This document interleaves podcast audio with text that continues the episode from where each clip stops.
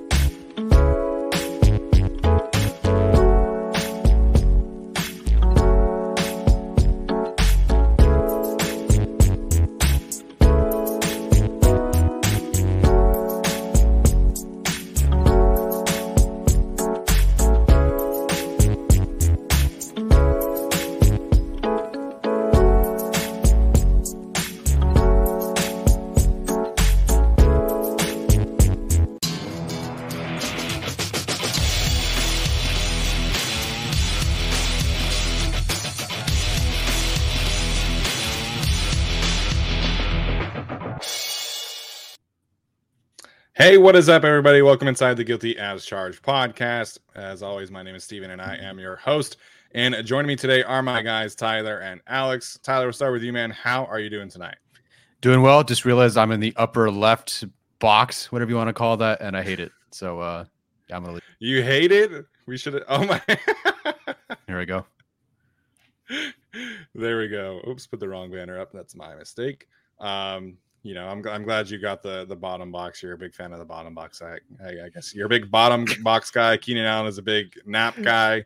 Man, how'd you not just guy. walk right into that? You just full blinders on, walked right into that one.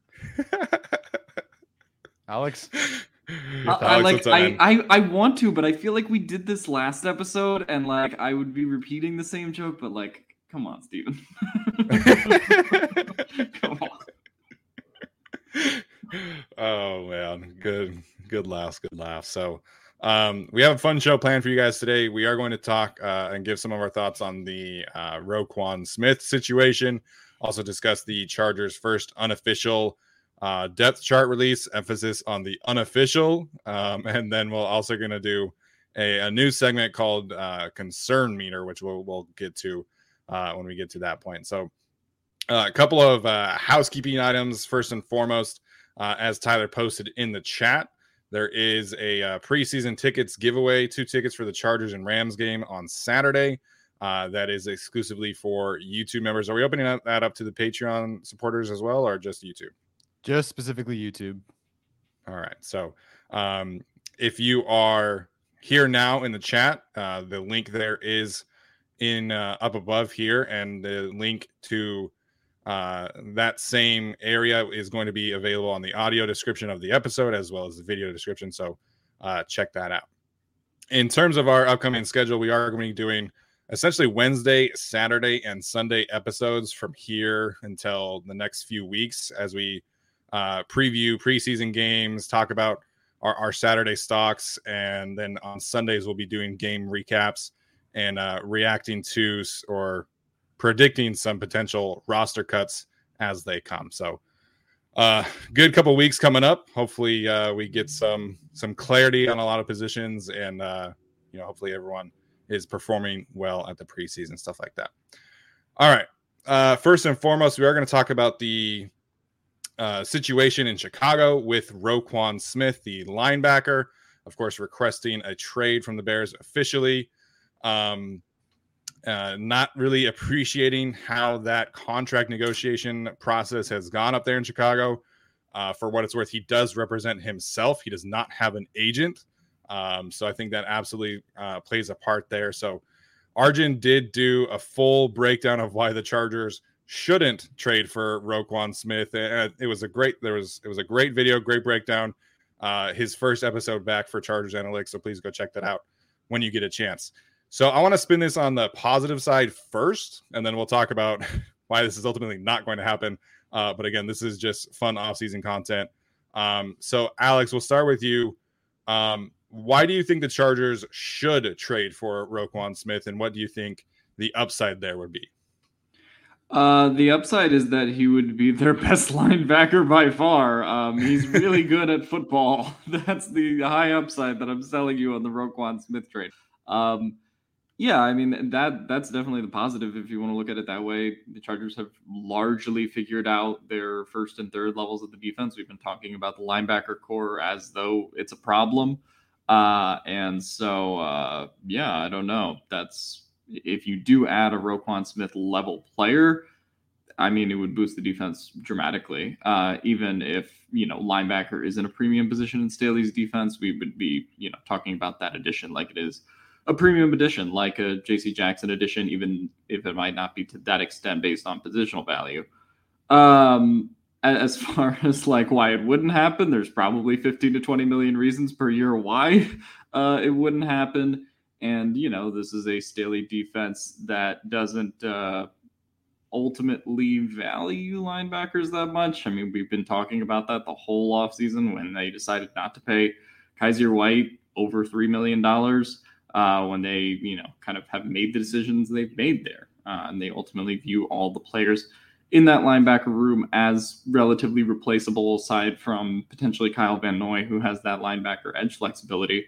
But everyone else in that linebacker room is here on a year to year basis. So um, that's why the Roquan Smith trade wouldn't happen. Uh, in sure. In a sense, I would like to see it happen, right? If we want like one big Chargers all in move, at the same time, given that the Chargers don't value the position that much itself, it's probably worth asking whether or not you want to add a ninth, you know, 10 plus million dollar per year salary to the salary cap table for the foreseeable future. Uh, you know, and, and constrain yourselves when, you know, right now the Chargers, as of this moment, don't have the Derwin James uh, stuff figured out. Okay, so we're talking about reasons why, if we're hypothetically, again, don't think this is going to happen. But if he's cool with playing on a one year deal and just wants to be somewhere he feels a bit more valued, then that's the scenario that it would work because you trade. So I was listening to you know Pro Football Focus podcast. Brad Spielberger, Spielberger was just on. Uh, it's not going to be a first round pick. Um, sounds like it'll be a second round pick. Jeremy Fowler talked to two executives. One said second, one said third. So in theory, if you do trade you know next year's second for him or whatever it is, next year's third, you can down the line recoup that with the comp picks. But I think as we all kind of know, they do need to extend him. Like Roquan does want that extension. That's why he's not playing for the Bears. If he was fine with playing on this last year, then sure. So obviously that's not part of it. Uh, but I'm just trying to sell you guys on it. So I'm trying here. Uh, the other reason, uh, Drue Tranquill, Nick Niemann, Amen Ogbongbemiga, and uh, Kenneth Murray all did not practice today for various reasons. so at some point, it'd be nice just to have a body yeah. there. And if that's Roquan Smith, that'd be great. Uh, but that said, I this isn't happening for far more reasons than I could think of for why it could or should happen.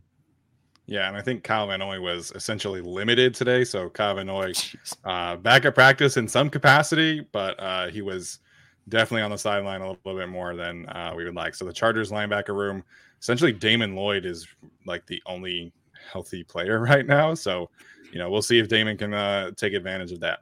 In terms of on the field, like Alex is saying, I think you're unquestionably getting an upgrade at linebacker if you do go for this kind of situation. Um, you know, just looking at the pro football focus numbers. So, um, Roquan's average depth of tackle last year was 3.3 yards. Um, that's a full 0.6 yards better than Kyzir White was last year. And Kyzir was uh, obviously the best linebacker on the team in that regard. Um, Roquan Smith had 42 run stops last season, which was second most in the league, only behind CJ Mosley of the Jets.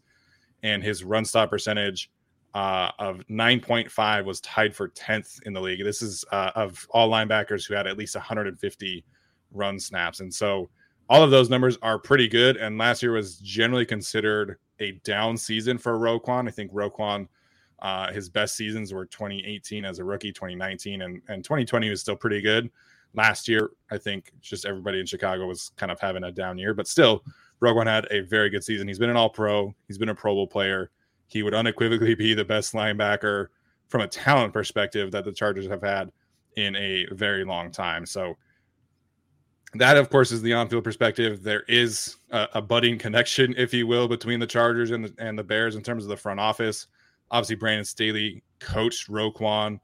Um, you know, the, there's the Khalil Mack and and the draft pick trade, as well as the Bears having like four or five former Chargers on their roster at this point.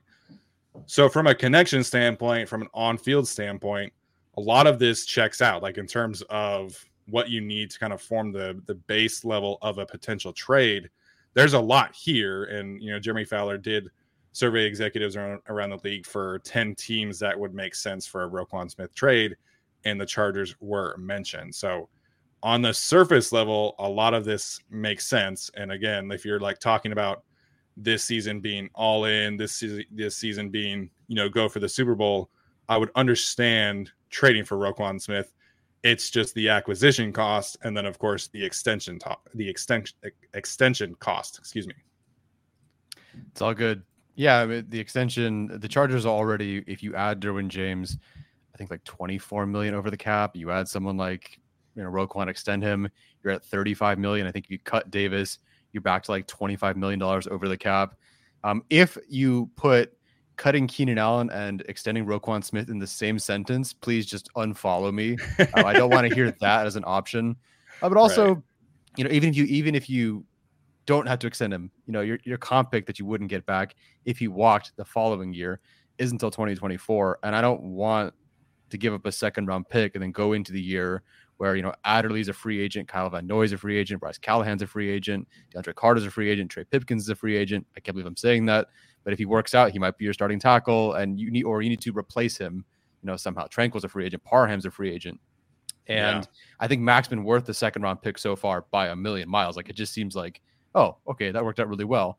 But Absolutely. the Chargers, like Khalil Mack, is beating the crap out of really bad right tackles now that the Chargers could not, you know, get one in the second round because they use that for Mack. And I don't want all these holes in the roster. I don't want to assume that JT Woods can replace Nasir Adderley. I don't want to assume that Ja'Sir Taylor can replace Bryce Callahan with the way that everybody's looking right now. Uh, so I don't want to give up that second round pick next year because I think that is part of their cap, you know, dance that they're doing right now. Yeah, for me, it's not so much the financial side because I mean the other team in Los Angeles has proven that the cap doesn't. it's not really functional at this point. Um, if yeah. the Chargers wanted to go get Roquan Smith and they wanted to pay him, you know, the the contract that he deserves, they could do it if they wanted. Um, at the same time, for you know, Arjun also did kind of point this out in his analytics video. Like, while he is a good linebacker, right? It's a question of whether or not he fits that Staley system so much, uh, also, right? Uh, that you know is going to want. While Roquan Smith is a good coverage linebacker, uh, Arjun sort of brought up like he's also one of the line, you know, highest rates of biting on play action uh, in terms of coverage in the league. And sure. is that going to fly as much in a Staley system when it comes to coverage? sure, it's better than what the Chargers have had in pass coverage now, but it probably still is not necessarily worth the overpay, especially for you know a team that hasn't valued their linebackers that much anyway. Um, kind of like we keep saying. So uh, I, I think that the player that you would be getting in Roquan Smith would be really great, obviously, but the fit with the team and and what the Chargers kind of envision their defense being I don't know if it is like the best fit. Or even if you just gave Brandon Staley and Tom Telesco a free $20 million and said, here, spend it. I don't know if sure. they would go in the direction of a Roquan Smith. I think they might go uh, in the in the direction of like getting another, you know, star corner. I think they might go in the direction of getting not really another star edge player. They already have two of them, uh, sure. or, or getting some kind of star player for the offense. But I just don't think that position, and they've proven it again and again, is very high priority for them. So, from a schematic standpoint, I think Roquan Smith is a fit. I think he certainly has his limitations as a coverage player. Um, depending on who you ask, there there are those that think that Roquan, from a film perspective, is uh, one of the elite coverage linebackers in the league. Again, I haven't watched Roquan a ton, so I, I, that's not my opinion. But you know, there are people out there who disagree with the numbers and think that Roquan's a much better coverage player than he is, and so or than he is deemed to be. But you're if you trade for Roquan, it's for it's for run defense. Like there's no doubt about it that you're trading for him because you're kind of concerned about your linebacker room being able to stop the run efficiently. And Roquan is an upgrade in that regard. And I, I think that is absolutely a fair assessment.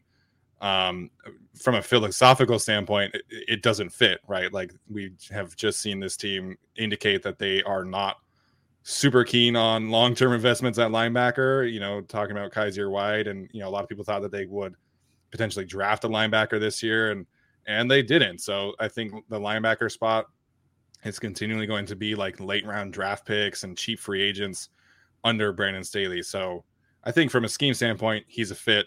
From a philosophical roster building standpoint, he's definitely not a fit. So in terms of trade costs, you know, I've seen some people obviously everybody's kind of floating the idea of like Jerry Tillery or Kenneth Murray if you're trading for Roquan Smith, you have to give up like a third round pick at minimum, and maybe they take somebody, you know, some kind of younger player, but they're not taking Jerry Tillery and Kenneth Murray. Like, you know, they're a rebuilding team. Like, they're not going to take on, you know, a developmental project that's up for a new contract next year. So you're talking about, you know, a first or second year player or picks. And I think mostly you're talking about picks. And and like I said, at least a third round pick, probably more.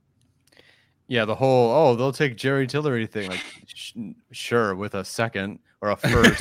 you give them Jerry Tillery, you to give yeah. them a first round pick. Yeah, uh, you know they don't want if you don't want your player on your team. Odds are an opposing team probably doesn't want that player either. Um, yeah. And uh, I don't know why they'd want Jerry Tillery. I wouldn't want to reestablish the Justin Jones Jerry Tillery interior and see how that works. um, but you know, hey, if they want to, I mean, Jamal Adams was it two first round picks for a, a blitzing safety edge rusher sort of guy. So, hey, you never know. Yeah, Archie kind of said this in the chat, but are we calling Tillery a project still in year four? we know what Chargers have pretty much said that. Uh, he's something, all right. Um, but no, I, yeah, I think the whole let's just trade our garbage for your gold thing. Uh, I mean, works really good if yeah. you're like a schemy compound lawyer, not so much if right. you're an NFL team trying to get Roquan Smith. Um, but yeah, it would if if we're talking actual compensation, it would just be the picks they give up. I don't think it would be a first. I think Jeremy Fowler said in his article that um, a lot of NFL GMs said that it would be around a second or a third, which you know kind of lines up with the Khalil Mack trade. Maybe you kind of do another version of that and give the Bears, say, a second and a sixth, uh, something along those lines again. Um, but yeah, I just I see the Chargers, you know, the connections there that Steven mentioned before, and there is something tangible that if Roquan Smith came available, I think they'd inquire about it.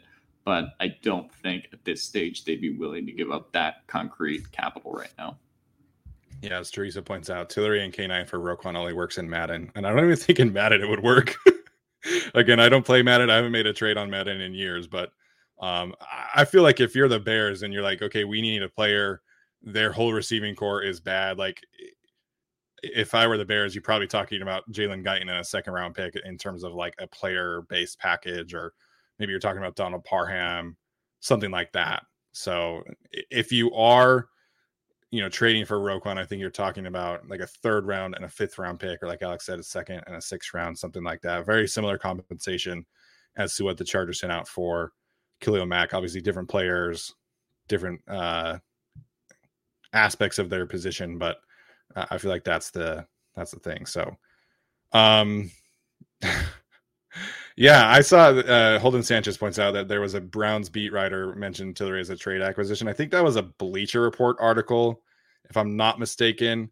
Um, and, and you know, again, I just I don't think people really understand what Jerry Tillery is like, who are just kind of casual observers Yeah. writing about a potential trade article. So Good God. That just sounds like, oh, well, we see this former first round pick from another team. We haven't Yeah. watched him play at all, but we can fix him. yeah, absolutely. Um, so yeah, I, again, I, I don't think that this trade is going to happen. We'll see. Like it would certainly be like the ultimate Tom Telesco is, you know, no longer coupon Tom kind of move. But uh again, just don't really see it happening. So we'll move on. Now we're going to talk about the Chargers' first unofficial depth chart. Um, I think Tyler has it on the screen or potentially has it on the screen. There we go. Um, so I'm going to delete that banner then. okay. So uh, this there were a lot of takes last night about the Chargers' uh, first unofficial depth chart. Uh, as it points out on the screen, this was compiled by the Chargers Communications. This was not the Chargers coaching staff sitting down and doing it themselves. Um, so I was surprised at how many negative takes there were. But we'll start first and foremost with the with the offense. Then we'll move to the defense. Um, Tyler, what stands out to you about the potential depth chart here of the offense? Uh, Xander Horvath being listed as a, it's an or, but it's interesting that he's on there first. I suppose you would assume, like we all have, that Horvath would win that battle. But I feel like when you do unofficial depth charts like this, and really even in camp so far, the veteran gets the nod. You tend to give that guy the the lead spot there. Again, it is or, so I'm not he's not really in the lead. I'm just surprised to see him there. Um, did get a message today from a player that Horvath is a beast and that that competition is really fierce right now. Um, whatever that means, Nebers, Horvath, fierce competition, whatever. Um, Nebers has won a fierce competition at fullback before somehow. um, don't even get me started on that.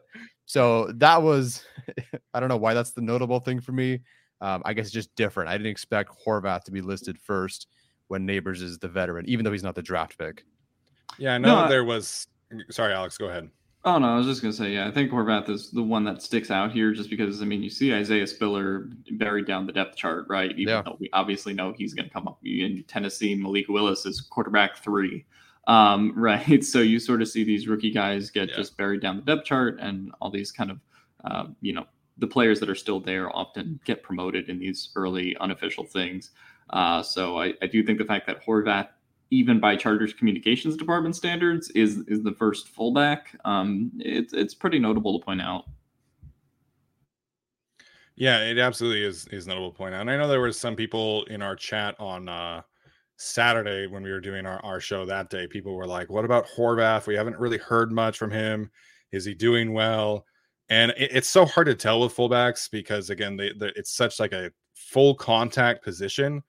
But then he comes out in the scrimmage and he has that fantastic run and catch and, and collision with I think it was Alohi Gilman if I if I remember correctly. Um, then today he had another catch. So he's really starting to kind of flex his versatility, if you will. I know that this was kind of the debate between like Bobby Hall and Gabe Nebers, right? But Xander Horvath to me is just a potentially sorry, Tyler. Uh, he's potentially a much more versatile uh, fullback because he can legitimately run the ball, he can legitimately catch the ball, he can play special teams. Um, Daniel Popper asked Ryan Ficken today about his linebacker background helping out on special teams. And Ficken said, Yeah, we think that is a big help. We think that really contributed to the way that he played in on special teams in college and then how he's going to play in the NFL. So I, I think, you know, this is a, a good situation for Xandor, for Xandor, for Xander, excuse me. Um, and I think ultimately we all we all knew that he was going to win the position battle, but like Tyler said, you kind of expect the older veteran guy to be the first player here, even if it's just even if it's still an or situation. As uh, I3NN1N points out in the chat, is it just by last name alphabetical for the ORs? Don't know. It's it is for offense. I'll check Well, defense. Well, let's check the defense line real quick, or we could check it when we get there. Um, Oh, there's but- no ors. There's no ors on defense. I was gonna say, yeah. Shame. No, I mean I I feel like it's that's just kind of a coincidence because I mean, like Storm is the incumbent starter, right? And Chase Daniel is the incumbent backup quarterback. So I- I think that is coincidental, but it is a very astute observation as why it points out. All right, Alex, let's hear it about the quarterbacks. um, the the or thing freaks me out by Daniel or Stick. I okay, so I was a crazy person and I went, am I having like a Mandela effect moment remembering the 2021 Chargers unofficial depth chart, trying to figure out if there was an or next to Daniel or Stick? Uh, and there was not. So Yeah. they the Chargers did not view this as you know competition last year. Daniel was given the QB two job. They kept Stick on as the QB three. Um, I think it's interesting to point out. Maybe it ends up being nothing because this is the Chargers' unofficial depth chart. But they're going to play three preseason games. Obviously, Justin Herbert's not playing in any of them.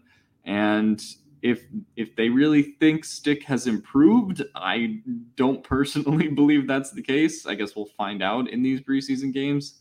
Um, I guess Stick could beat out Daniel for the backup quarterback job, is kind of what this unofficial depth chart is telling me.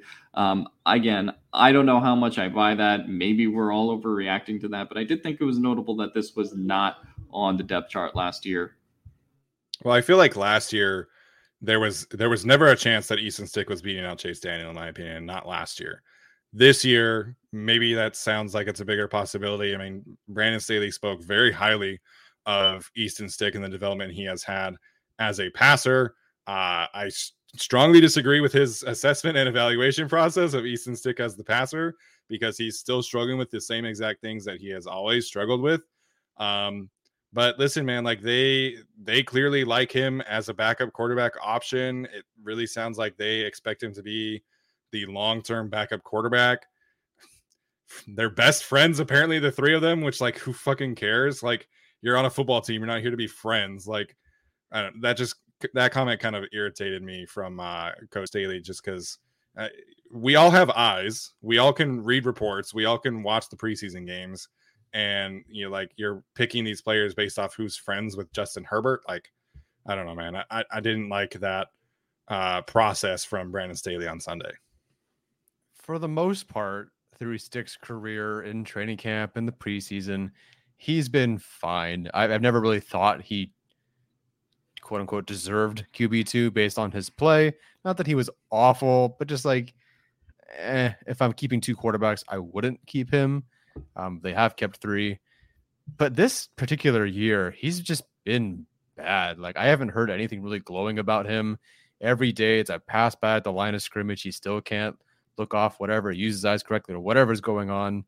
Uh, it just hasn't been good. And looking at the scrimmage, just Yeah. going through, you know, what I charted at, at the scrimmage, didn't get past, you know, got to the 36, got to the 49, got to the 32. Like he didn't really, the offense did not move with Easton Stick. And sure, like he's not playing with maybe the best guys at that point, but he's also not facing the best guys either. There's just, I don't understand why they kind of feel like he's developing because he's not. I don't know. I, I would, I understand to some awful sense why Jerry Tiller would still be on the team or, you know, Christian Covington or something, whatever. Like Easton Stick, I just don't, I don't get this whole thing. I don't think there's any shot he wins QB two. Uh, yes, things are different. Uh, I'm just gonna blame an intern for this one for putting the order this time. I, I hope that is the mistake. Um, I, I guess that's the thing. Like, you know, people talking, you know, Staley mentioning relationships and the fact that the three of them are friends. The three of them could be the best friends and they can all be on the Chargers, and Easton Stick can be on the practice squad. You can do that. right You Exactly. can keep two, Right. and you can have that guy over there. Like, I don't understand why this is so hard. And people are talking to talk about how Easton Stick is going to get claimed on waivers by somebody. No, he's No. not. He hasn't developed in three years. Like, Yeah. no one's going to, you know, put a roster spot or on their final 53 on Easton Stick, uh, except Yeah, the Chargers. but uh, Sorry, Alex. I didn't know you were. Um, but Chorizo Compapas pointed this out earlier. Um, why not just give Easton every snap in the preseason? It doesn't matter who's better, and that's that's absolutely true. Like, Hmm. I think most people were really upset when the Chargers picked, quote unquote, picked Chase Daniel as the QB two last year because I mean he wasn't necessarily like clearly better. But as he points out, you know, the backup quarterback is largely an an extension of the coaching staff which is why Chase Daniel was brought in Mhm. because he has such an intimate knowledge of this kind of system. and you know his veteran presence I think is really important there. I I don't know what goes on in that quarterback room. Like like I'm, I'm sure Easton and Stick is a really smart quarterback, and it, it certainly seems yeah. like he has a great relationship with everybody. To me, the issue has always just been wasting a roster spot on two backup quarterbacks. You're talking about keeping two players on your on your roster who are never going to see the field, or ideally never going to see the field. So last year, I totally understand why they did keep three because last year was the COVID year. You never knew you wanted people to have an insurance policy if, if someone does test if someone does test positive. That's not an issue this this year. You know, there there are no COVID protocols as we know, or that we know of, I should say. So free up a roster spot. It just makes too much sense at this point. Easton Stick can be on the practice squad. Um, so the next thing, of course, we want to talk about the right tackle position. Again, this is another or. Storm Norton was the incumbent starter. Trey Pipkins is, uh, of course, was the backup that last year, backup this year. And I, again, I, I have not been in practice, so I haven't been able to watch 100% of the thing. But I will say, from the footage that I have seen, you know, Tyler uh, shared some scrimmage film with me. I feel like I have seen better communication with Zion from Trey Pipkins than I have with Storm Norton. And that's a very minute aspect of the position and, and winning that battle. But from what I've seen, again, in, in limited footage, I feel like Trey and Zion have a better relationship, better communication. And I think that could help him. Uh, Daniel Popper pointing this out, he did interview Brendan Nugent, the offensive line coach. They have not had a quote unquote separation day just yet, they're still kind of waiting that for that to happen. Um, but right now, it feels like these two are kind of locked into a stalemate. Yep, they didn't separate at the scrimmage either. I have Trey Pipkins with three pressures allowed and Storm Norton with two and one sack allowed, which is maybe a bit wishy washy considering Ty Shelby technically didn't sack Chase Daniel, but he also wasn't allowed to do a strip sack or anything either. Um, so they didn't really separate themselves there. If they look, if Pipkins looks better on film and there's better communication, oh my gosh, today is just that kind of day. Uh, if there's better communication with Trey Pipkins and Zion Johnson, great. I believe you. Uh, I do think this is still Pipkins to lose. Um, well, I guess it is Norton's to lose. Pipkins to win. Um, but yeah, they're at an or right now, and no one separated themselves so far. I'm a little bit nervous by the fact that neither of them have really gotten any momentum or separation. Mm-hmm. Um, not that yeah. I really expected much to happen at the scrimmage. The separation was always going to be the three preseason games, um, sure. particularly I think the first two being the most important before they, you know, really make a decision on that. Um, at the same time, uh, I I just didn't really feel that um, this unofficial depth chart means much. It's going to be, you know, Storm Norton as kind of the incumbent, and then whoever wins the job between Pipkins and Norton. Uh, the communication thing could definitely be, you know, a possible separator for them. Uh, at this point, uh, I just don't really think there is much separation, and I'll be a little concerned if we get past the Rams game and still neither of them is really like showing out. Not that I really like expect either of them to, but I, I do think that, you know, when push comes to shove, one's kind of going to have to be better than the other. And that's how it was last preseason as well. Um, I, I just don't know what that separating factor is going to be other than just, you know, looking at the pressures and looking at the tape.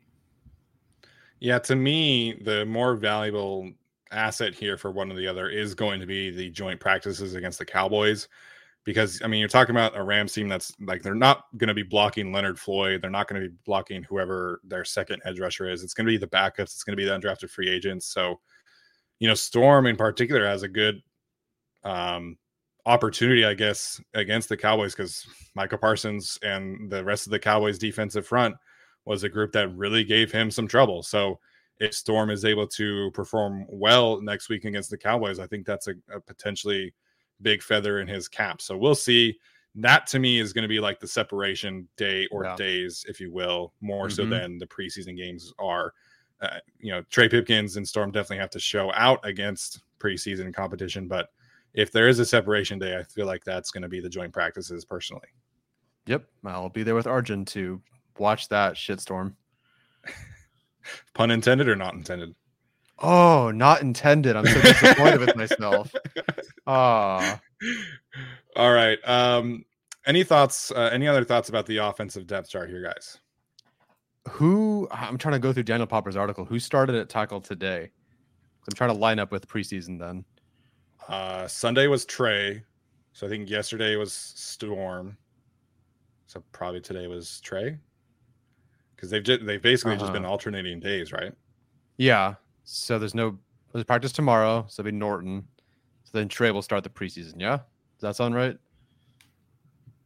Mm, I mean, the bull. I think the bull start because I don't think Slater's going to play at all. Oh God. Okay, that'll be fun. So one's going to be at left, one's going to be at right. Right. Yeah, yeah they wouldn't start. So. They wouldn't start Foster Sarell and Trey Pipkins, for example. I feel like it would be Trey and Storm or Storm and Trey. Yeah, most likely. Probably. All right. Um, in terms of the other offensive line positions, I feel like we have talked a lot about this. Will Clapp is clearly kind of the backup center. Tyler and I were messaging back and forth the other day about maybe that position being up for grabs in terms of center two.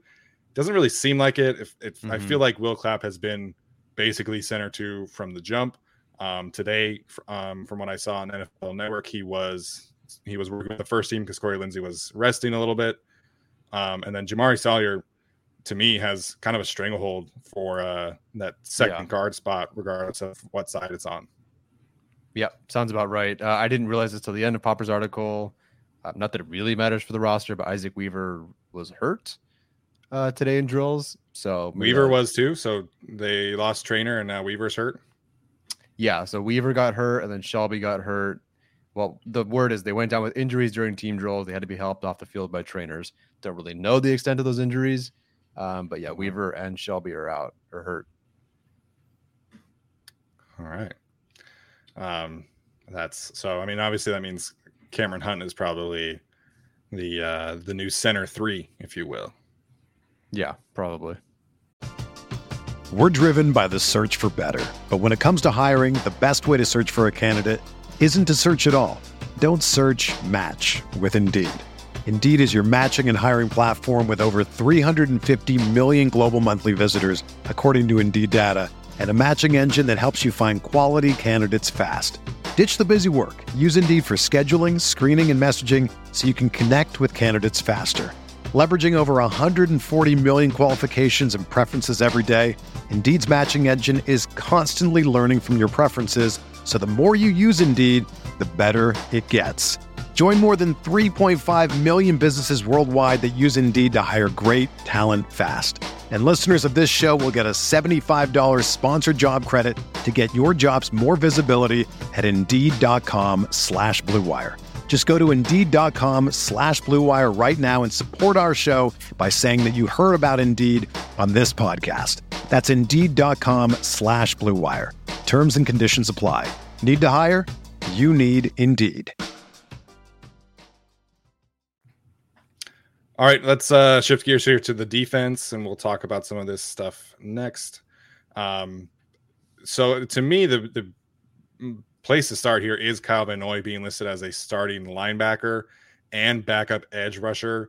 Um, if you listen to the Athletic Football Show, there was a great episode with uh, Robert Mays and uh, Bill Barnwell, and they were talking about the Chargers defense and how predictable or unpredictable it could be. And um, Robert Mays has heard from several people in the building that uh, this staff is incredibly high on the flexibility that Kyle Van Noy is going to give them.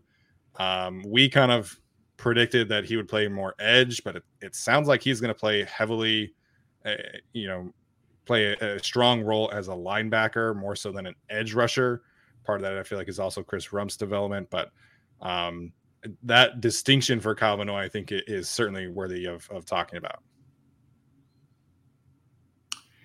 It's worthy of talking about if he's still at linebacker when Kenneth Murray comes back, because that's why I feel like he's listed at linebacker right now. Now, maybe he would be there anyway um, with Kenneth Murray, but I mean, I feel like the, the tone change, like in his usage from minicamp, where he was heavily rotating as edge three, to training camp, where he's been solely linebacker one um, has been jarring, and it's hard not to you know see the Kenneth Murray thing and him being placed on the pup list as the main reason for facilitating that movement. Um, obviously, I think he's going to be a hybrid player. He's going to be playing both linebacker and edge but I don't make a lot about him being listed as linebacker as like this declarative thing for what his role is going to be for the rest of the season because we ultimately don't know who he's going to be playing with on a week to week basis, right? In terms of who's going to be healthy. And I think Staley will pretty much move it around, uh, you know, based on who he has on the field and based on where Kyle Van Noy fits the best in any given week. So I don't see it as like a big deal, but you know, I, I think it just kind of falls in line with what we've seen uh, from training camp so far. Yeah, tough to judge at this point because they're practicing with Kyle Van Noy at Mike linebacker at where supposedly Kenneth Murray was going to be playing. I feel like that's just going to be his week one spot. Like, why would you just drill him over there, there over and over and over and over and over again? And then, well, Kenneth Murray's going to come back and be Mike. Like, I don't see that happening. I think Kyle Van Noy in this hybrid role as a linebacker, Mike linebacker first, is here to stay. I think it's going to be Kyle Van Noy, and I think when Kenneth Murray comes back, I think it's Kyle Van Noy and Kenneth Murray at linebacker. I think Drew Tranquill, especially with the injuries, the fact that he's gone next year, I think that's your starting duo. I think at this point you can't take Kyle Van Noy off the field.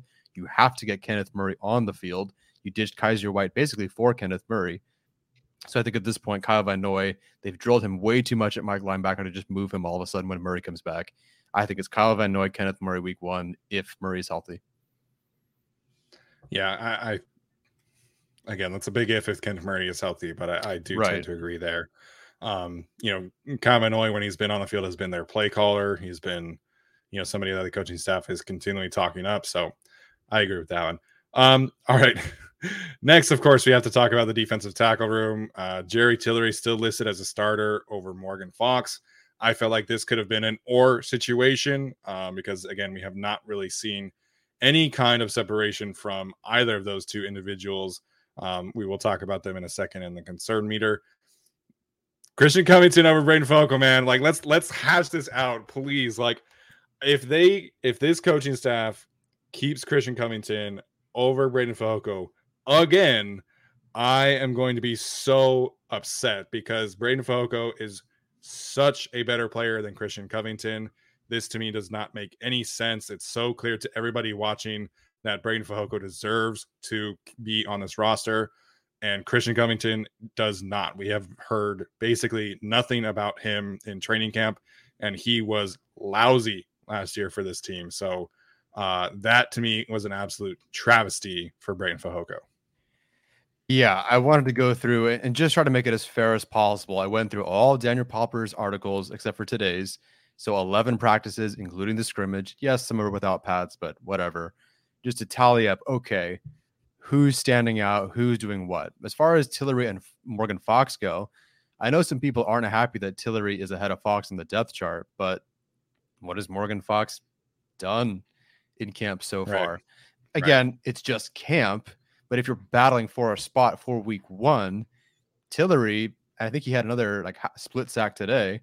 He, if, if you include that today in his stats, does have you know two half sacks and three pressures. He, you know, and Morgan Fox has uh, the one Nothing. pressure so far in camp, one pressure, and like that's not. I know you're not happy that Tillery is ahead of Fox, but Fox isn't doing anything right now in terms of production. Um, th- but the real mystery, man, if it really does come down to Covington over Fehoko, I mean, I don't know what the Chargers coaching staff would see uh, at this point. That why why would he be over Fehoko? I wouldn't get it. And looking at those stats, I mean, Breiden Fehoko, four tackles, two tackles for loss, four run stops, two pressures, two sacks. And that's light, in my opinion. I think he's had way more than that. But again, just going off of Popper stats, four tackles, right. two tackles for loss, four run stops, two pressures, two sacks. Christian Covington, zero tackles, zero tackles for loss, zero run stops, zero pressures, zero sacks, nothing, blank. Nick Nil nada. There's nothing there. And if this holds, and if they put Covington over Fehoko, I, I mean, there's nothing I can do. I'll still root for the Chargers, but I'll, I'll, be very upset. I'll be very, very upset, and I'll, I'll write a lot of tweets Yeah, I know. I Somebody just- was like, "Well, what are you going to do about it?" It's like, "Well, what is what are you what is the point of this comment? Why are you asking me what I would do? Like, uh, I'm going to rant about it on my show, and I'm going to rant about it on Twitter. What else would I do?" Yeah, I will. I will. I don't know. I'll protest in and out or something. I, I just, I, I really hope, I hope it doesn't hold. It even like for what it's worth, it hasn't held in practice. Like Fehoko is ahead Right. of Covington in practice. right. So again, this is unofficial. It's Chargers communications, whatever. I just, I hope and pray that this is not what we're looking at at the end of the preseason, barring some sort of Fehoko injury.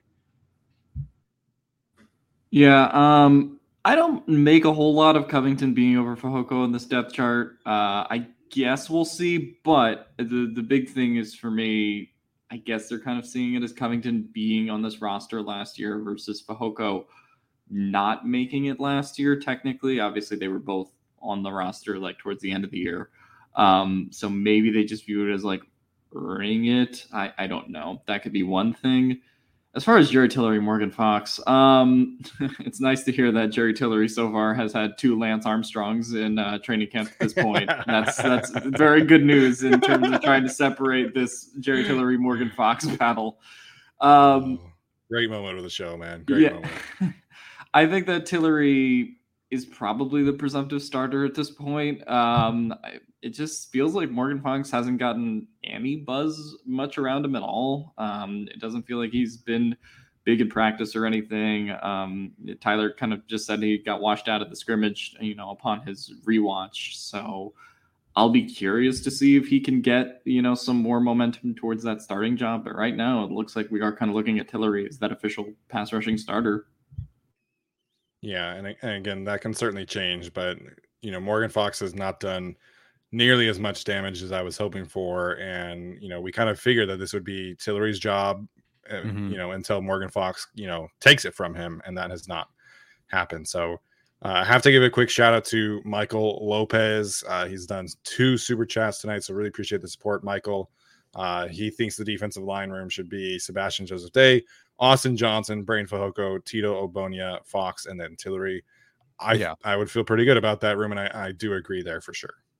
yeah the the indication is they are keeping six but that could change if it's injuries or you know whatever happens also as far as you know the depth chart goes just for you know on aesthetic sake they'll, they'll be 425 they'll be in their nickel with four men in front so yeah tillery's out there first i guess maybe that's notable but it's really just austin johnson sebastian joseph day in the four man front those two sub out fox and tillery sub in so really they're just there's an a group and a b group Yeah, this team's gonna live in nickel this year. It really is. You know, I, I think the advantage that Khalil Mack, Khalil Mack gives them as a run defender is is really going to be evident in the amount of nickel that they play, and and um, you know, obviously Bryce Callahan is important there too. Um, shout out Tyler's dad. He says support Fehoko Saturday night with a, a nice little super chat, so appreciate that. Um, all right, the next uh, you know spot here on the depth chart, I think is uh, worth talking about it is obviously the linebacker room. We talked about Kyle Van Noy a little bit. Um, you know, I think this was a, an astute observation by the Chargers communication staff because to me, it clearly reads like these are the Mike linebackers and Kyle Van Noy, Troy Reeder, and Amen Ogbongbemiga. Um, I don't really understand why or how Tyreek Maddox Williams would be ahead of Damon Lloyd, but you know that's that's kind of a down the road conversation. And then the will linebacker is Tranquill, Nick Niemann, Cole Christiansen, and Kenneth Murray uh, listed behind them in uh, in terms of you know his injury. So like Tyler mentioned, uh, like eighty percent of this group is currently injured. I guess my question here, if Damon Lloyd is like the healthiest player and the one who stands out in the preseason, what do you do with him? um Practice squad, probably. it's I mean, Okay, so if they indicate that Damon Lloyd is a Mike option, like Amen, and Ogbongbemiga is hurt, then that is like he is the weakest roster spot in my opinion of, in terms of stranglehold on a spot. So to me, if Lloyd is performing like he has, and Ogbongbemiga is both hurt and not maybe doing so much or as much, then go with Lloyd. But I- but I, I agree with Alex. I do think Lloyd ends up on the practice squad. Yeah, I think Lloyd ends up in the practice squad. Um, but obviously, health can change these things too. If Ogbong is hurt and he's probably not going to be able to go by week one, you know, at some point, you know, they figure that out in the preseason, or you know, it's just like a kind of lingering injury, then they could just lean towards the healthier player as a tiebreaker between him and Damon Lloyd. I wouldn't doubt that. Um, but the Charger staff, I, I do think they are still high on Amen for that, uh, you know, uh, last kind of linebacker spot. And he did make some plays, you know, in camp, at, uh, you know, even though he kind of started out a little bit quiet. So, you know, had that interception. He had the interception on Justin Herbert, right? Uh, Sorry, Amen did, yeah. Amen. Yeah, Amen. Did, yeah. Um, so you know he has kind of gotten going in training camp. I think it'll largely be determined by the preseason. If one of them looks largely better than the other, a la the right tackle battle, then you know that'll kind of settle itself out. Uh, but uh, I am a little bit surprised to see Tyreek Maddox Williams over Damon Lloyd, but I don't sure. know if that matters because I don't even know if Chargers Communications knows who Tyreek Maddox Williams is. Um, I probably have a better idea who he is because he went to Rutgers. Uh, but yeah, other than that, not a ton to draw from the linebacker core other than, like Steven said, the the Mike distinction. Yeah. So, uh, Tyler, you want to clear up here what you just typed in the chat? Oh yeah, for the audio audience. Um, so just I asked Ty Shelby's out for one to two weeks per source. Uh, I don't know the nature of the injury yet. It wasn't listed in Popper's article either. Um, but yeah, he's out one to two weeks. And we'll try to figure out more as we go. Yeah. That's that's really unfortunate. I feel like that basically guarantees that he's uh, yeah out of the running. Because yeah, I mean this is two preseason games. Mm-hmm. Yeah, again, we'll see. At least the one, and it's just he was already the odd man out. He is on the depth chart as is. I thought Davis had it over him, um, pretty good so far, and now it's just it's kind of it's unfortunate. Practice squad candidate for sure. Honestly, that probably doesn't really change anything for him. Practice squad then, practice squad now uh, but he won't be able to compete, and that's kind of unfortunate. Yeah, I think there was an outside chance that he could make the roster, but you know, if you look at these three preseason games and Shelby is you know vastly outperforming Egbule and Jamal Davis, then uh, you know I think there's a chance, but um, I certainly would have given the leg up to Davis and Egbule for sure. Um, I know I know there were some questions about this, so uh, Deane Leonard being listed as a safety to me feels like uh, an error from the communication staff. He has not taken any snaps from what I've seen outside of playing as an outside cornerback. He was rotating in with the first team defense today uh, that I saw on NFL Network. So was Ja'Sir Taylor. Um, but yeah, I know there were some people who were like, why is Deane Leonard listed as a safety? I tried to ask some other beat reporters. They none of them responded to me. Uh, so that to me feels like a, an error uh, because again, he's been 100% lined up as an outside corner so far in training camp. It's probably an error, but it's a weird error to make considering Brandon Sebastian is listed as a corner. So, like, I don't know what we're doing here. Uh, um, 15 Leonard is a safety, but yeah, yeah I, I, guess we'll see. Um, obviously, unless that's just corner. like uh, just like straight down like who the corners are. I don't know. Oh, that could be it. But then, well, but in linebacker, they created another row for Damon Lloyd. Uh, so I, I don't know if that's, that's the case. Um, that's true. So I feel like they would have just created another line, and they did for Skylar Thomas um, at safety too. Um, that's true. Under Raheem Layne, So really confusing how they did this unofficial depth chart in general. but yeah, I, I, don't think it's something to really note unless they start floating around the idea of, of Deane Leonard playing some safety snaps at some point later on in camp. Don't think it'll happen, um, but interesting nonetheless. I think we'd be pretty good at it. Uh, if we want to just drive this really dumb conspiracy further, at the draft, like when he was selected, he was, was listed as a corner. Technically, when the Chargers announced it with their social media, he was listed at DB. So there's something. Uh, that's yeah, uh, this is this yeah. is nothing. Uh, yeah, I mean, I guess if they just put him at safety or corner, or if they just create a separate DB slot on the depth chart, maybe it doesn't matter. And you know, Brandon Staley's already talked about how some of these guys are are flexible and can play both. So I actually wouldn't be opposed to seeing Deane Leonard at safety if you want to like kind of get him in that rotation. But uh, I think he's yeah. corner.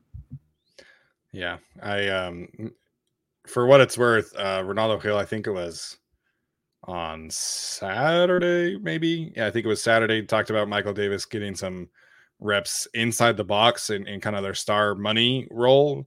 um, and because they think that he has a lot of uh, star money traits. And Deane Leonard and Michael Davis are very similar in terms of athletic profile and just physical build. So maybe down the lo- down the line, there's there's something there for Deane Leonard. But again, I feel like they've been so intent on he's an outside corner. Ja'Sir Taylor is a slot corner that this just feels like a typo. So um, we'll get to the safeties here today. Just a little update because JT Woods has gotten a lot more reps with the first team defense over the last couple of practices. Sounds like he's made some strides mentally. Um, although that one touchdown from Keenan Allen today was was a not so great rep by JT Woods. Uh, definitely hesitated and took a bad angle, but um, I know a lot of people were worried about him. Sounds like he's kind of made some strides over the last couple practices. Sounds like he had a good scrimmage performance. So I, I think he's on track, even if he kind of got a slow start out of training camp. I, am a little surprised that they do have Mark Webb over JT Woods, even as a communications person at this point. Yes, yeah, there's seniority, but like one dude's not even practicing right now. Um, in terms of camp performance, actually, this this if it were like this, those four would not surprise me as like a, a, a starting four, if you will, um, just in, in, terms of performance. But no, JT Woods, it's it's fine. I, I'm glad to hear he's doing well or better. Yeah, I'm glad to hear he's doing well too. Never really doubted that he would be good. And I think there's just going to be some rookie growing pains kind of moments, right? Um, there were some, you know, even in the regular season last year where Sante Samuel Jr. took really, you know, uh, aggressive angles uh, and made some mistake, made some great plays, and also made some mistakes. Um, you know, and I think JT Woods is just kind of going to be the same thing, especially with how he uses his speed around the field. So I think there's just kind of going to be those moments. And if you get burnt by Keenan Allen, uh, it happens to a lot of people. So don't take right. it to heart.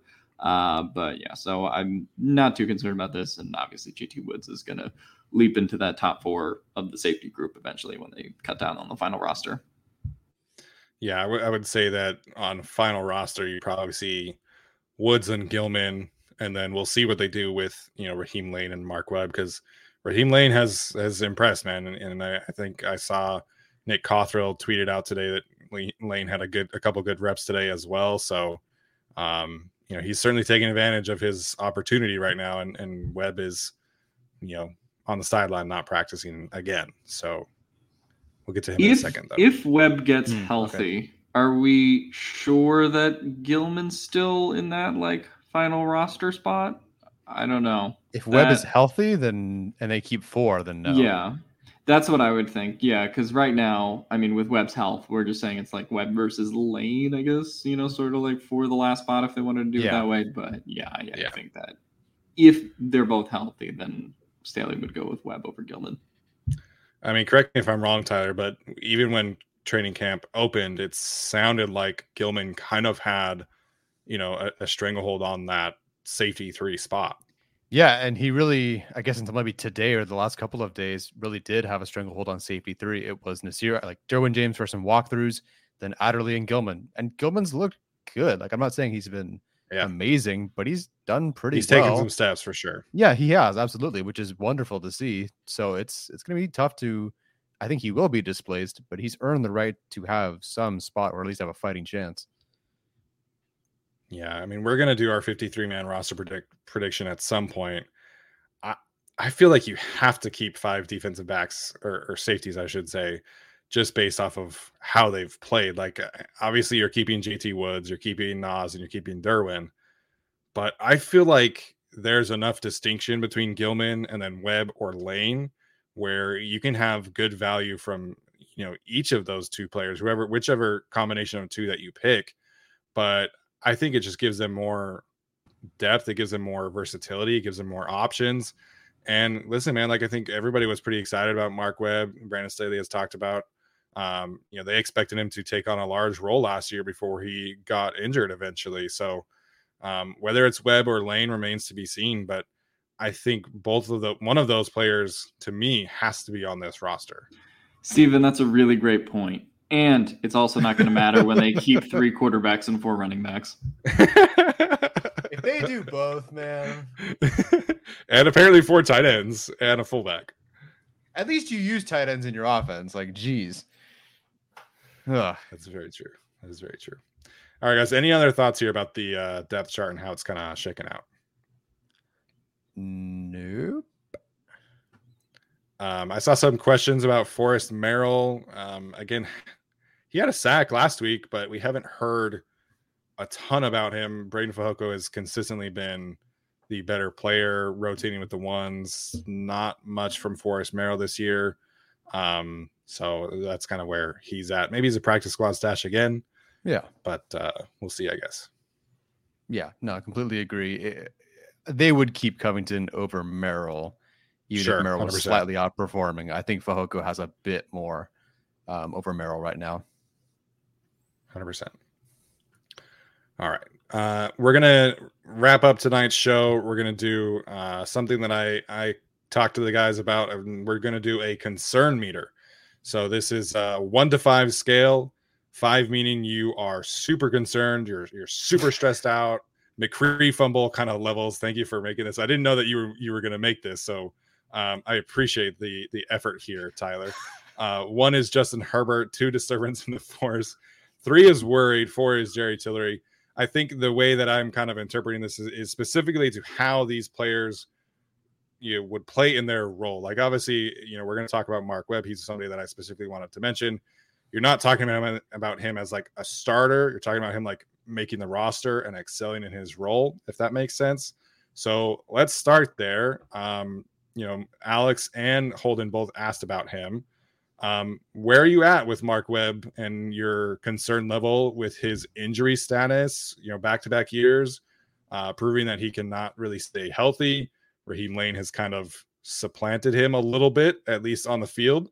So, Alex, we'll start with you. Uh, your concern level on Mark Webb making the roster at this point.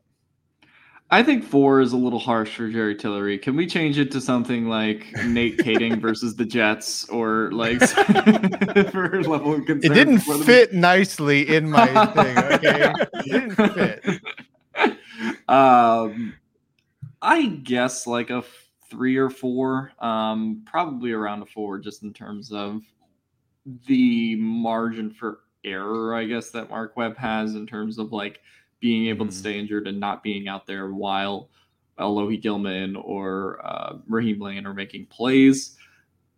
I, I guess it really depends on how long his injury is, and they've been kind of like vague on that. If he can come back tomorrow, if he can come back next week, Yeah. right, like before the second preseason game or before the first preseason game, then there's not a lot to worry about. If he misses the first preseason game and misses, you know, significant time next week too, then I think this, you know, quickly ratchets up from a three to a four to, you know, potentially a five and, and not making the roster. Um, hard to tell right now because they've been vague about his injury. Right. I'll say three for the moment. Yeah, I'd have to agree with three. If we knew more and they said he's out, you know, three weeks, four weeks, a month, he's week to week, then yeah, I'd be I'd be a little bit more concerned. At the same time, they love him. They want to use him. They like he. I think it might be safety three over JT Woods if he were healthy at this point. They love Mark Webb. He's looked fantastic. Yeah, he just can't stay healthy. Um, I could lean four because of Raheem Layne because he's he's legitimately looking like a guy who can just play like Mark Webb. Um, I wouldn't say better, but I'd say as well because they've both been fantastic when they're on the field. But he is on the field and he's performing really well. But I'll say three right now just because we don't know the nature too much of the injury. Um, if it's tomorrow he comes back, then yeah, nothing's a nothing burger. If it's a whole month, then we have a huge problem. Yeah, I absolutely agree there uh, with uh, the three aspect of things. And again, he was somebody that we were all really high about, or, or high on, I should say, high about, not high about. We are high on, um, but we'll see.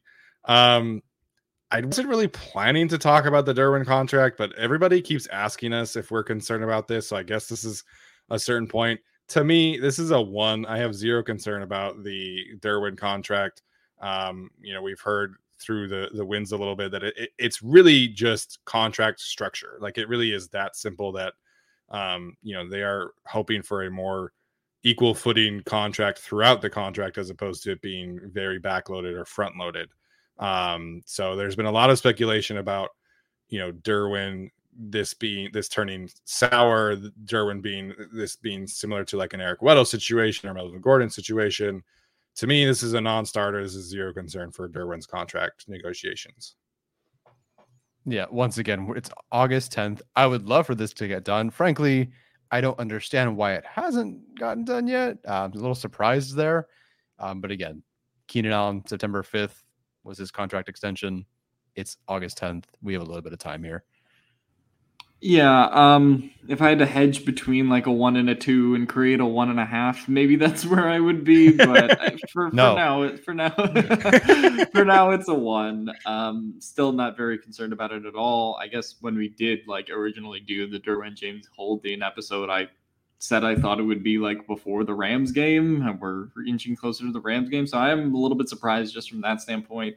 It wasn't handled quite as quickly as Joey Bosa, but you know, like people have talked about the contract, right? There's, you know, injury guarantees, things to work out in technical sense. So, um, I'll say one for now. Uh, again, if we go another week, another two weeks, that can quickly ratchet up as we get closer sure. to the regular season. But uh, I'm, you know, not foreseeing this being, you know, a big problem. And uh, I think that I guess Keenan Allen was a little bit different because he didn't hold in per se. He just kind of got his contract extension when he um, when he did get it. The same with uh, Joey Bosa, right in 2020. Um, but you know, I think push comes to shove, Derwin James would still play Week One without a contract. I, I guess we'll see if we get to that point. I don't think we will. I do think Derwin James, you know, within the next week or two here, still does get paid. Absolutely. Um, all right. This is really kind of a coincidental thing, but uh, you put on here McCree fumble. Larry Rountree fumbled again today for the second time in training camp, at least potentially more. I, I want to say somebody else mentioned another fumble. At least but, two. Um, at least two fumbles for Larry Rountree. He still is technically ahead of Isaiah Spiller on the depth chart here. Um, it kind of feels like Joshua Kelley has has really cemented himself as RB two, sounding like uh, according to several people there. So, uh, uh two part question here, two part concern meter with Larry Rountree and his fumbling issues, and Isaiah Spiller not being able to supplant Rountree for RB three just yet. Uh, in terms of Rountree's job, it's a five. In terms of my concern, it's a one because that means if he's if he's really bad, uh, then they don't have to keep four running backs. Um, so for his job security, sure, it's like a it's like a four or five. Although he did fumble the first day of practice, the next day of practice he uh, got the starting job. He was with, with ones the second day, so maybe it's just good for him. But uh, I think I, I think he's on his way out. Hopefully, they don't keep four running backs. As far as Spiller goes, one, I'm not concerned about this at all. He caught another pass on an angle route today. He had a wheel route at the scrimmage or whatever it was. Uh, he's just he's a great receiving back for this team. He's going to be RB three at worst. Uh, I'm not concerned about this at all. Yeah, as far as Spiller one, I mean, I, I think in reality, whatever the depth chart says or whatever like the perception is, he's supplanted Rountree. I think that's pretty easy to say. Um, Kelley probably still has the RB two role um, as they've kind of been rotating in and out, but uh, that's a one for me. Rountree uh one it could be a zero really in terms of whether he makes the team or not. Um but if we're talking about like his actual chances and concern he'll be left off the roster, I'll still say like a two or three just because I'm convinced that they're gonna keep four running backs again and they like Rountree on special teams. Um, you know, he's been running with the first team special teams unit, uh, you know, per Popper and, and what they've been doing on punt returns and kick returns. So, um, even though I, you know, would love if they actually went with two quarterbacks and three running backs, I, I think we're headed down the avenue we were last year. And I still think uh, they have Rountree uh, on the roster week one strong words here from uh Teresa Gompapas. I'd rather see Alex taking snaps in the backfield than well, Rountree. Okay, look, I have been an outspoken Larry Rountree uh, anti-advocate from week one uh, of last year, but from the draft, really. But you would not rather see me out there. I would die. well, I mean, I'd kind of rather watch that, to be honest. Like, they would cut. you wouldn't make the team either, so they'd keep three running backs, and it's kind of entertaining. Uh, the people on there Twitter would agree with you today. uh, yeah, I know. Uh, Thomas Martinez and I have talked, you know, back and forth about basically treating Xander Horvath as your RB four, and you know, essentially just giving him Yeah. that role. And I think that gives him a lot of flexibility. So uh, I'm absolutely in favor of that one. All right. So I was asked this question um, from, ah, shoot, I, I should have written it down, but I want to say it was uh, Thomas Stewart, if I'm not mistaken. Um, we talked about Brenden Jaimes on the last show. We have not really heard much about Will Clapp kind of standing out, although he's basically just been handed his uh, backup center position. Uh, so the concern meter here is on the backup interior offensive line depth. And is it something that we should obviously be concerned about? Because Jamaree Salyer being your best backup interior offensive lineman as a rookie could certainly be skewed a, as a big concern. Uh, so obviously the topic here is essentially just interior offensive line depth performing or being an upgrade uh, from last year, however you guys want to take it. Uh, in terms of concern about the depth along the interior, I'll say two, only because of Will Clapp. I'm not convinced he's like as good as a Scott Quessenberry might have been as a backup for Corey Linsley. Uh, Will Clapp has not been super great in camp so far, although it's partially because he's going against you know a terror right now in Breiden Fehoko. So maybe there's that. Um, but otherwise, Jamaree Salyer, Brenden Jaimes, full confidence in them as backups, of course. I like what I've seen from Jaimes with the Chargers. Salyer looks amazing. We loved him coming out of college. So two guard spots, feeling good. Um, you know, clap, eh, but still uh, a, a two, one and a half. Fine, I'll allow it for me. yeah. I'll go with a two uh, on this one in terms of the backup depth. I guess the more concerning thing, and this kind of leans into the Cameron Hunt signing uh, from the USFL, and uh, you know, obviously Trainer and Weaver, you know, kind of going back uh, down on like back-to-back weeks here. Um, I guess I am a little bit concerned about the preseason, you know, and what the interior offensive line, like competition, if you want to say, will look like in terms of the guys that are playing and hope, you know, because I don't want, you know, obviously another injury. Uh, they, they have enough injuries in the linebacker room. They have enough injuries everywhere else. We don't need, you know, the interior offensive line to become a conversation. Uh, so just hope everybody stays healthy there uh, for the moment. But in terms of the actual depth, I'm fine with Clapp. I, I don't think he's that much of a drop off from Quessenberry if he is one.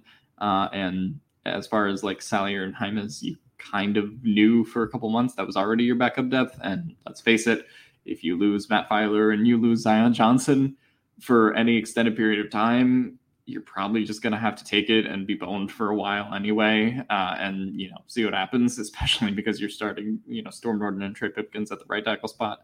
Uh, yeah. So I guess a two, but again, that really the guard depth as it is is you know decently solid, you know, but it'll look worse if one of the starters goes down because the Chargers guards are really good. I was uh, Tom Miller asked other uh, about the article by Nick Cothra about Salyer getting run at right tackle. Uh, I've have not seen that. So Todd, if you want to uh, link that to me at some point, that would be fantastic. Um, I'm at a two here simply because Brenden Jaimes has really struggled in practices. Um, and Ryan Hunter, frankly, is is outperforming him by by a significant margin, in my opinion, at least from what we've heard and what we've seen and what Tyler has has shared with me from the scrimmage. Um, and again, I, am on the same page that Will Clapp was definitely not an upgrade over Scott Quessenberry. To me, that was just kind of familiar with the scheme, familiar with um, Brendan Nugent. So I'm not super concerned like Senio Kelemete coming in for Matt Feiler levels, but I I am concerned about Will Clapp being uh, who he is. And, and again, Jaimes to me, in terms of his roster spot, is probably a three at this point, just based off of how much he has struggled uh, in training camp so far. Yeah, tough to say. I think Hunter was he right guard at the scrimmage? I think he was. Um, I don't know. They just haven't really worked in Hunter, I don't think, with the twos. So it feels like it Jaimes's backup number two job is safe. Uh, but again, he hasn't been fantastic either. Yeah. I think right now he'd be your healthy scratch offensive lineman, which is unfortunate. And again, again that has to depend on uh, people staying healthy. Um, all right, that was everything that I had prepared. Did you guys want to talk about anything else for this? Um, nope. I think you covered most of it. I don't know if you wanted to talk Jerry Tillery, Morgan Fox doing kind of nothing so far. Um, Yeah, we can talk about that. if they're in nickel and they've got a four man front, I'm not as worried. If they go out three four and they run what they did day one, which was Fox and Tillery on either side of Sebastian Joseph Day, then we have a a huge issue uh, in your th- base three four, no less. Um, I- I don't know if I should be worried. I don't know. I'm, I'm not thrilled. So I guess three. I mean, for the concern meter and, and the way it's titled, you have to go with four, Jerry Tillery. Um, Oh, of the course. How did I forget? In Yeah. terms of the concern for uh, Jerry Tillery and Morgan Fox. Alex, you muted yourself. Ooh, I think it's a three or a four just because um, you would kind of have expected one of them to stand out at this point. I think we did have higher expectations from Morgan Fox being that Staley system guy. So the fact that it hasn't happened still is concerning. Yeah, I'm definitely on a three here with Morgan Fox and Jerry Tillery. Again, we had a you know a lot of high hopes for Fox coming in and potentially replacing Jerry Tillery. Um, Naya has really stood out, although Jerry Tillery has, uh, according to Brandon Staley, had a great practice on Saturday. He had a half a sack on Sunday. He had a half sack today. So, I mean, this team sounds like they're going to roll with Jerry Tillery again, barring you know a, a late training camp surge from Morgan Fox, regardless of whoever they choose, there has simply not been enough production. And and whether they're going against the you know first team offensive line or second team offensive line, it just hasn't been good enough. And I feel like every time I see either of these players going against Zion Johnson, Zion is just essentially you know vice gripping them to death, which is good for Zion. It's fantastic, but you know ideally you'd like to see Fox and Tillery push him a little bit more uh, especially being the veterans that they are. So I'm at a three just from a sheer like pass rushing perspective because if Sebastian Joseph Day is your best pass rusher from the interior, uh, it's a little worrisome. I think he is a very underrated pass rusher, but they need more production than just Sebastian Joseph Day, you know, being an underrated pass rusher can give them.